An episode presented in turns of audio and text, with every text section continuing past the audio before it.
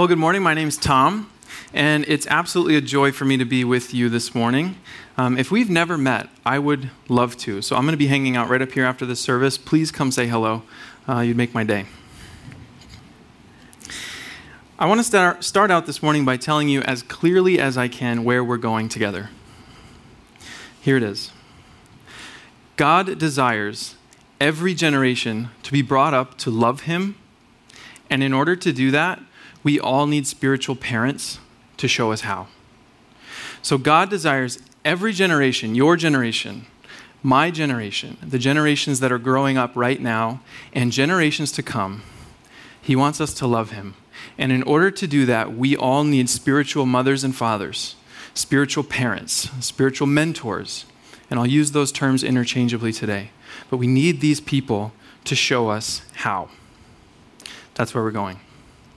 See if you can recognize these words. You shall love the Lord your God with all of your heart, and all your soul, and all your mind, and all your strength. Who said this? Jesus. I personally love Sunday school answers. When in doubt, Jesus, right? it's true. So in the Gospel of Mark, a group of religious leaders is talking with Jesus and they're trying to size him up. And the way that you would size up a teacher or a rabbi back then was with the law. So there's a bit of a dispute, and a scribe comes in and thinks, I'll resolve this. Jesus, which is the greatest, most important commandment of all? And without skipping a beat, Mark 12, 29, Jesus answered, The most important is, Hear, O Israel, the Lord our God, the Lord is one.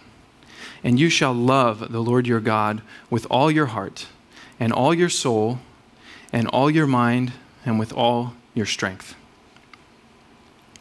Jesus is saying, for the people of God, everything starts here. We must love God with all of ourselves, everything we've got.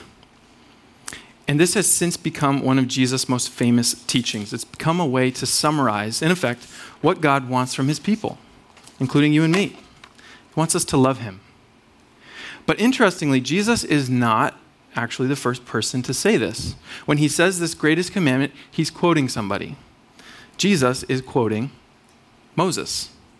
Now, I'm certain that many of us right now have an image of Moses in our minds. Maybe we're picturing the baby in the basket, or the burning bush, or maybe for you it's the plagues in Egypt, or crossing the Red Sea, or receiving the, the Ten Commandments.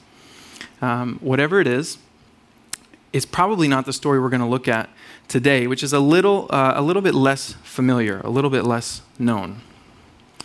The story we're looking at today comes from the book of Deuteronomy. And Moses is leading Israel toward the place that God had promised to give them. Some of us have heard the expression the promised land. This is where it comes from. God had told his people that he would bring them from slavery in Egypt to a place which would become their own and finally they would begin to flourish and thrive as a country. In fact, the land was be described as being so rich and so fertile that it's described as flowing with milk and honey. Now, I know some of us are like, milk and honey. A, that's weird. B, doesn't sound appealing to me at all. I'm trying to restrict my sugar intake over here. Or to my fellow millennials, uh, we're like milk and honey. I can't, I can't deal that. It hurts my tummy.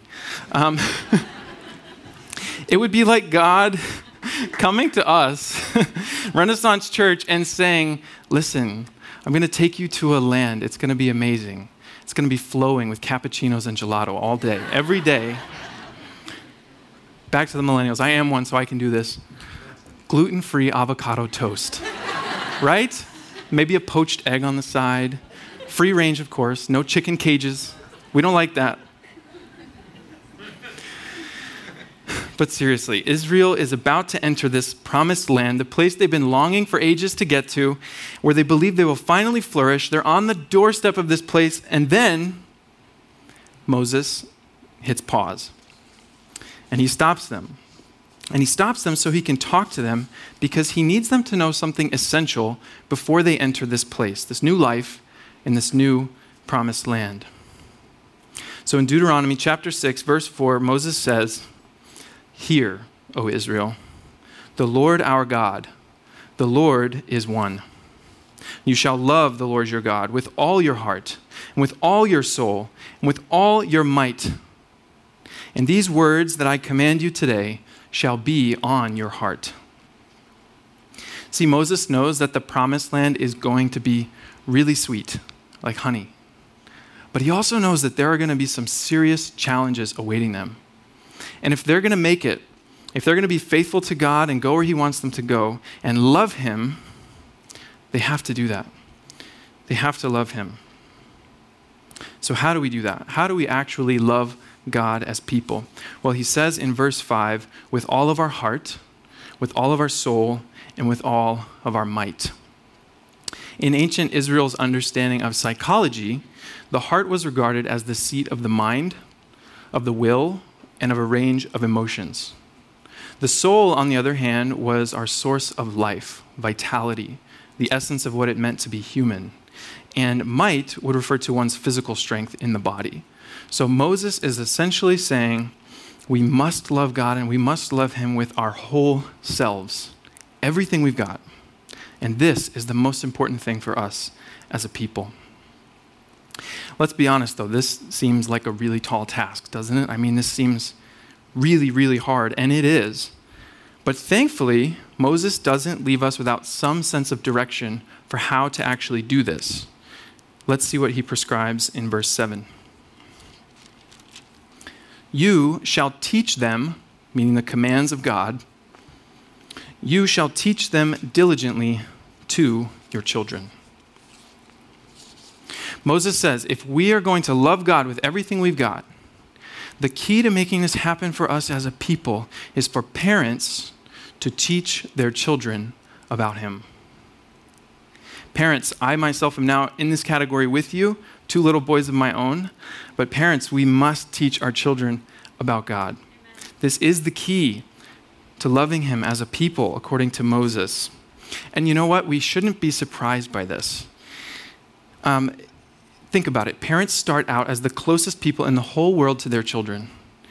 It should make logical sense that they should have the greatest spiritual influence upon them. And we may have good reasons why that's not the case for every person. But if you look across the spectrum, across the board, research actually shows that this is true.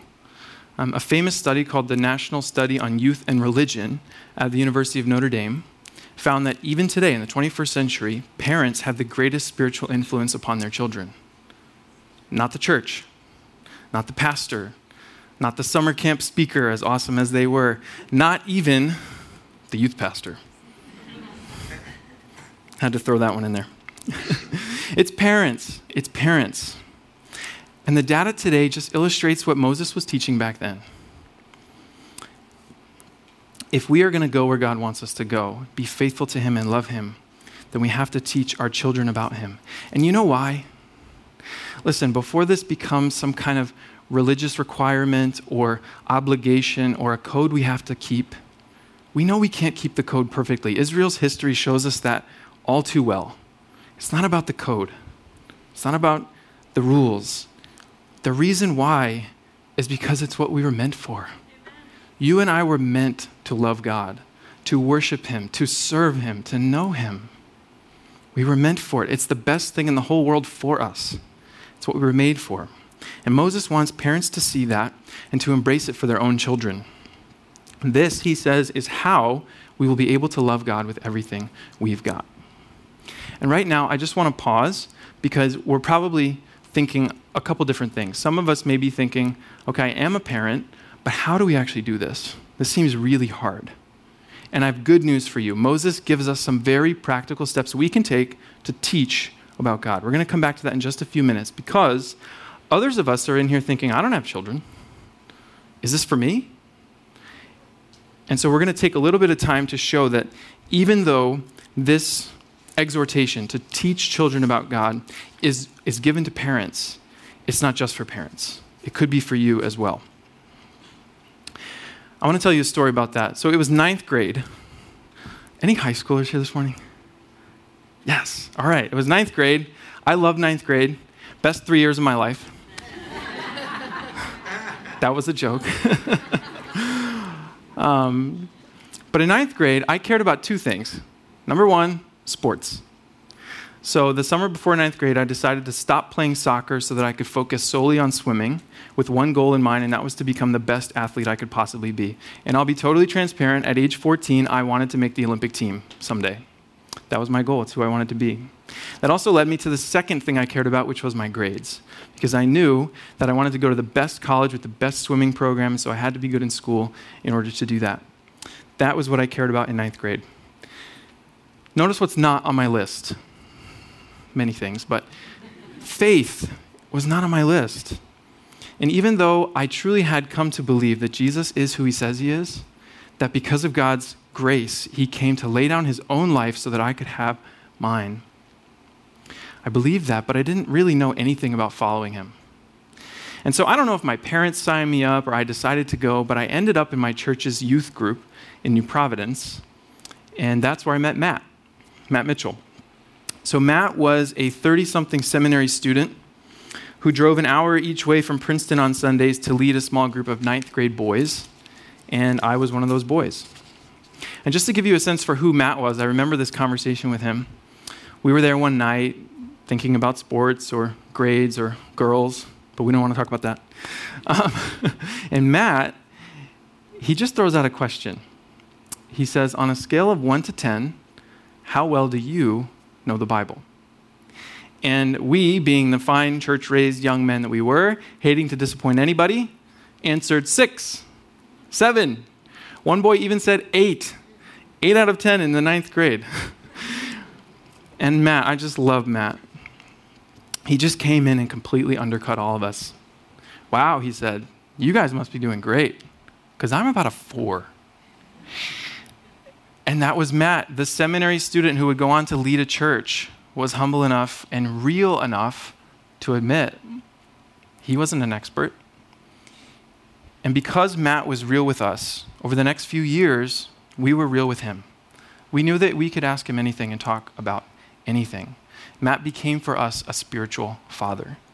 And to be totally honest, I don't know if I'd be who I am or where I am or even following Jesus if it weren't for Matt. And my guess is that many of us have Matts in our own lives. If we were to sit down and share about how we came to trust Jesus with one another, it wouldn't be long before individual names began to pop up. You'd share about that parent or that grandparent, that pastor, that leader, that whoever it was, that friend, someone who made a difference in your personal faith. Many of us have had Matts in our lives. And many of us can become Matts for other people. And that's the point for those of us without children. Is you don't have to have physical children to become a spiritual parent for another person. God will call some of us to do that. And it doesn't have to be a gargantuan undertaking. Uh, don't get me wrong, it could be. God may call you to something which seems like a radical decision. We just heard from Evan and Hannah, who a year ago decided we're going to move to Guatemala and adopt these children. God may lead you to as radical of a decision as that. But He might not, and not all of us will do that. But He may lead us to make decisions in other areas. He may lead you to serve as a leader for children or for students. And that's actually happening right now downstairs as we speak. He may call you to do that.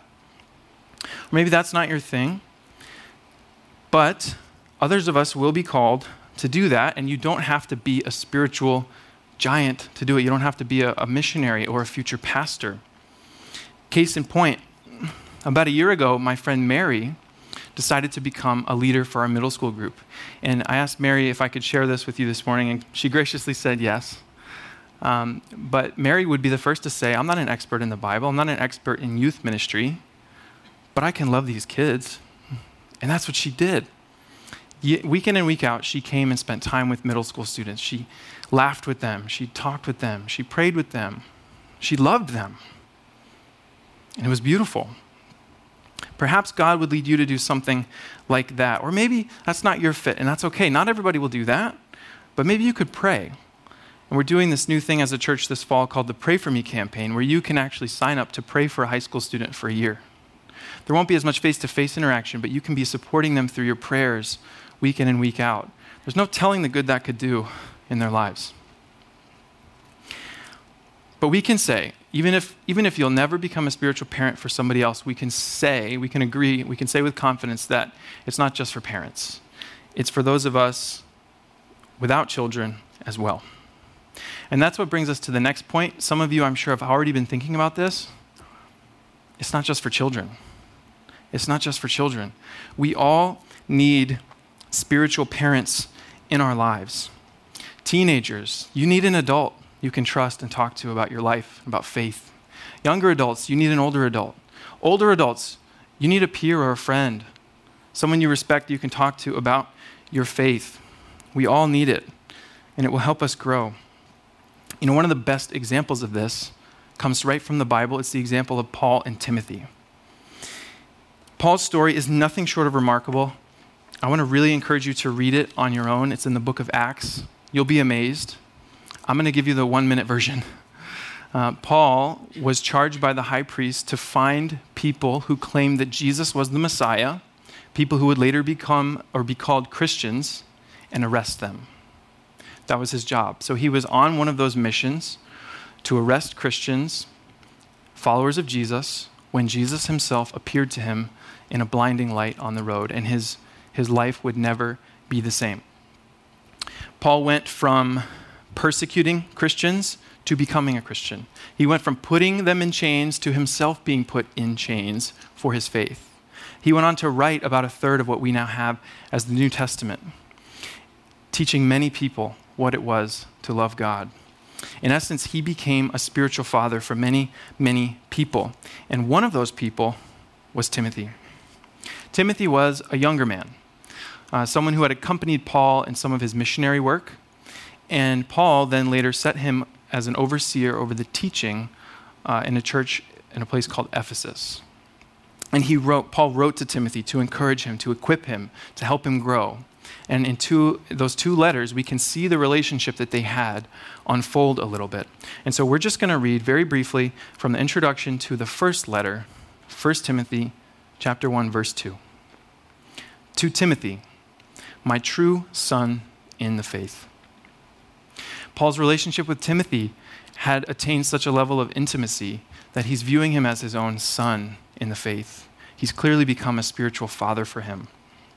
And just like Timothy, we all need spiritual parents. So if you're a teenager, seek out an adult that you can grow to trust. Someone you can talk to about life or faith. If you're a younger adult, seek out an older adult with whom you can do the same. Every generation, no matter where you're at in life, seek out someone you respect and invite them to help you grow.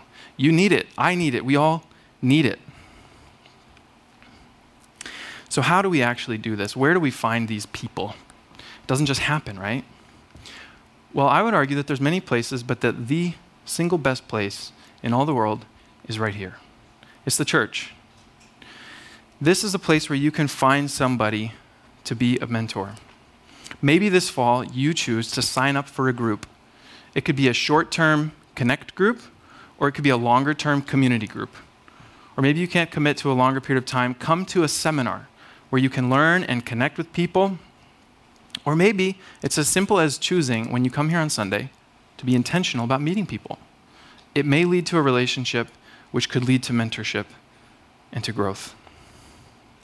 So let me just encourage you seek this out. This can be a place where these kinds of relationships happen. And I think it should be a place where they happen, but we have to seek them out. So, right now, you might be thinking, okay, this is great. We all need spiritual mentors to love God.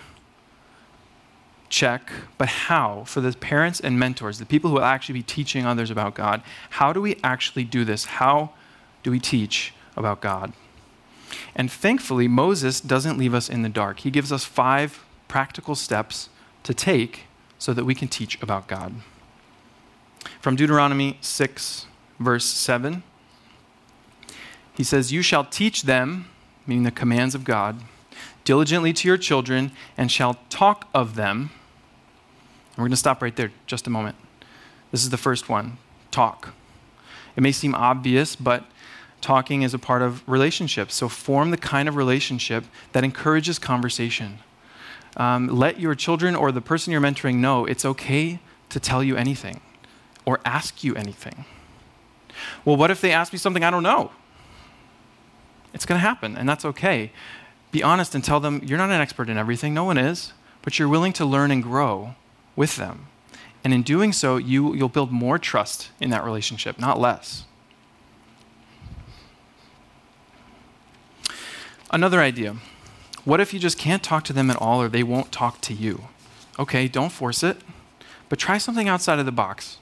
You may have heard of this game called Table Topics. There's a lot of them like it. It's basically a box of cards that you put on a table. Whenever you sit at that table, you pull one out and it poses a question. And you just answer the question and it creates conversation. Well, how'd you end up at that response? Or tell me about that experience. And that can lead to different things. It doesn't have to be that. Try something like that or, or your own idea. The point is, try something. Because at the end of the day, if we're going to teach about God, we have to talk. That's the first. And the second way to teach about God is tied to it. Opportunities to talk will emerge when we spend time together. From Deuteronomy 6 7. And shall talk of them when you sit in your house, and when you walk by the way, and when you lie down, and when you rise. Everyday things in your everyday life, in the regular rhythms of your day and your week, find time, make time to be together. We may not walk by the way anymore like they did back then, but we may drive, we may be in the car together. Use that time, listen to something that's going to help you grow in your faith, or talk while you're in the car. If you're with children or with the person you're mentoring at the start of the day or at the end of the day, make a little bit of time. Maybe you choose, we're going to pray together. Maybe you have kids, maybe you pray together before you go to sleep or when you wake up. Or maybe you find a time once a week to read the Bible together and just talk through, answer some questions, ask questions. That's something you could choose to do. Just try something and see what works. Find those moments, make those moments, and use them. That's the second way, is time. And Moses continues now to the third way, which is from verses 8 and 9. He says, You shall bind them, the commands of God, as a sign on your hand, and they shall be as frontlets between your eyes and shall write them on the doorposts of your house and on your gates. So, the third way to teach about God is tokens. Now, look, tokens may not be your thing, that's totally fine. But for others of us, a physical object, uh, which, has, which reminds us of something, it represents something else, can be a powerful reminder. And we already have many of them. I mean, this wedding ring on my finger, basically, it's nothing more than a piece of metal but it becomes so much more than that by virtue of what it represents. It's become a token. Moses gives us some examples of tokens that can remind us of God. Take the frontlets between the eyes, for example. Some people took this very literally, and they actually took the law, they wrote it, they truncated it, shrunk it down, wrote it on a tiny piece of scroll, rolled it up, and tied it with string across their heads so that the law of God would literally be before their eyes. That's commitment, right? I don't think we're, we're probably not going to do that. But you might choose to put a Bible verse in a place you're going to see it regularly. You might put it on your fridge or your bathroom mirror. You might, uh, you might hang it on a wall. You might place your Bible in a place in your home where you're going to see it frequently and be reminded, I should pick that up, read it. You can get really creative with this. It can be a small thing, a big thing, but use those tokens as opportunities to teach other people, to remind ourselves and others about who God is and what He has done. And that brings us to the fourth way to teach about God. Because the truth is, when we remember who God is and what He's done, we cannot help but give Him our thanks. Verses 10 through 13. And when the Lord your God brings you into the land that He swore to your fathers, to Abraham, to Isaac, and to Jacob to give you, with great and good cities that you did not build, and houses full of all good things that you did not fill, and cisterns that you did not dig, and vineyards and olive trees that you did not plant. And when you eat and are full, when you receive all of these good gifts, these blessings from God, then take care lest you forget the Lord, who brought you out of the land of Egypt out of the house of slavery. It is the Lord your God you shall fear, him you shall serve, and by his name you shall swear. Moses says, when we receive these good gifts, don't forget whom they come from. remember him and thank him. If we regularly did this, if we got into the habit of showing each other how to express gratitude to God, that would be a beautiful thing. I'm sure many of us have done this at Thanksgiving dinner. You get up in a, in a circle, maybe you hold hands, maybe you don't. But everybody like says, I'm thankful for this, I'm thankful for that. Anybody done that? Okay. It's awkward, right? Isn't that awkward? There's always that one person who's like, I'm so thankful for the hot food right over there. It looks delicious. We're going to get to eat it as soon as we're done with this. It's a little awkward, but it wouldn't be so awkward if we actually did that more than once a year, right? If it was a weekly thing or a daily thing, it would be less of a tradition and more of a habit, a, a, joyful habit, a way to express our gratitude to God for who He is and what He's done. So give thanks. And that brings us to our final way to teach it's together. We are in this together as the community of faith. And for Moses, that was the nation of Israel. For you and me, it's the church. We want to be the kind of church that encourages and facilitates these kinds of relationships. When we do this, when the people in the church become spiritual parents for others, they show them what it is to love God. And the only reason we even can love God is because He first loved us. And there is no more vivid or powerful illustration of God's love than Jesus Himself who came and laid down his own life for you and for me so that we could have ours. So when someone becomes a spiritual parent, they don't just look like a mentor, they look like Jesus. Do you remember Mary, my friend who became the middle school leader? A few months ago, she began experiencing really severe pain in her back. It got so bad she had to stop going to work, she had to stop coming here. And it didn't take long for the students to recognize that she wasn't showing up anymore. She wasn't able to come. And so one of the girls came to me and she just said, Tom, we've seen that Mary's not around. We know she's hurt. Is there anything we can do for her? And so I just asked. I was, I was a little excited. I was like, you know, said, Well, what do you think we should do? And she said, Well, I was thinking I could get some of these other girls together. We could make some food. We could bring it to her. We could hang out, spend some time, and just encourage her. You know when a kid does something and it's just like, yes, yes. Of course, I didn't do that. I was like, yes. no. I said, yes, that would be beautiful. You should totally do that. And you know what? It was. Eight middle school students got together, they made some food, they brought it over, and they just spent time with her. They sat together, they talked, they even sang some songs, they prayed together.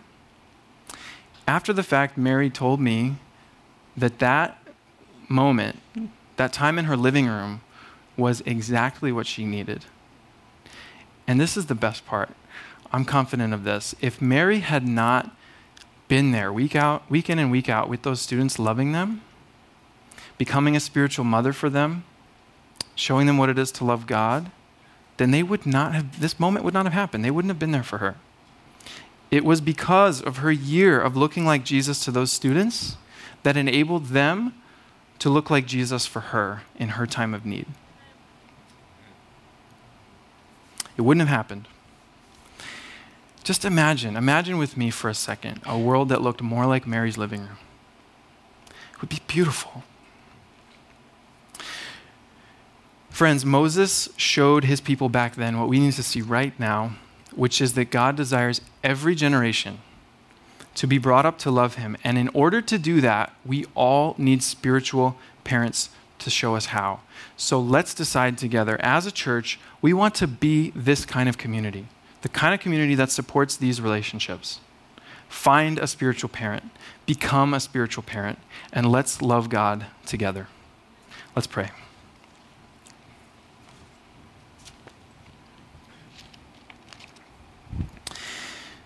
Dear God, we love you so much, but we know that your love for us is greater than we can possibly imagine. So all we can do is say thank you. And thank you specifically for calling us, maybe to be parents, to be a mentor, to be an adopted parent, for calling us to ways that we can show your love, love to others. And Lord, we know that when you call, you don't leave us powerless. You equip us. You give us strength. You give us support and encouragement. And one of the ways that we receive those things is through each other. So, Father, I pray and I ask that you would help us become the kind of place, the kind of church that encourages that encouragement, those relationships between people. Help us to seek them out because we need them. We love you and praise you in Jesus' name.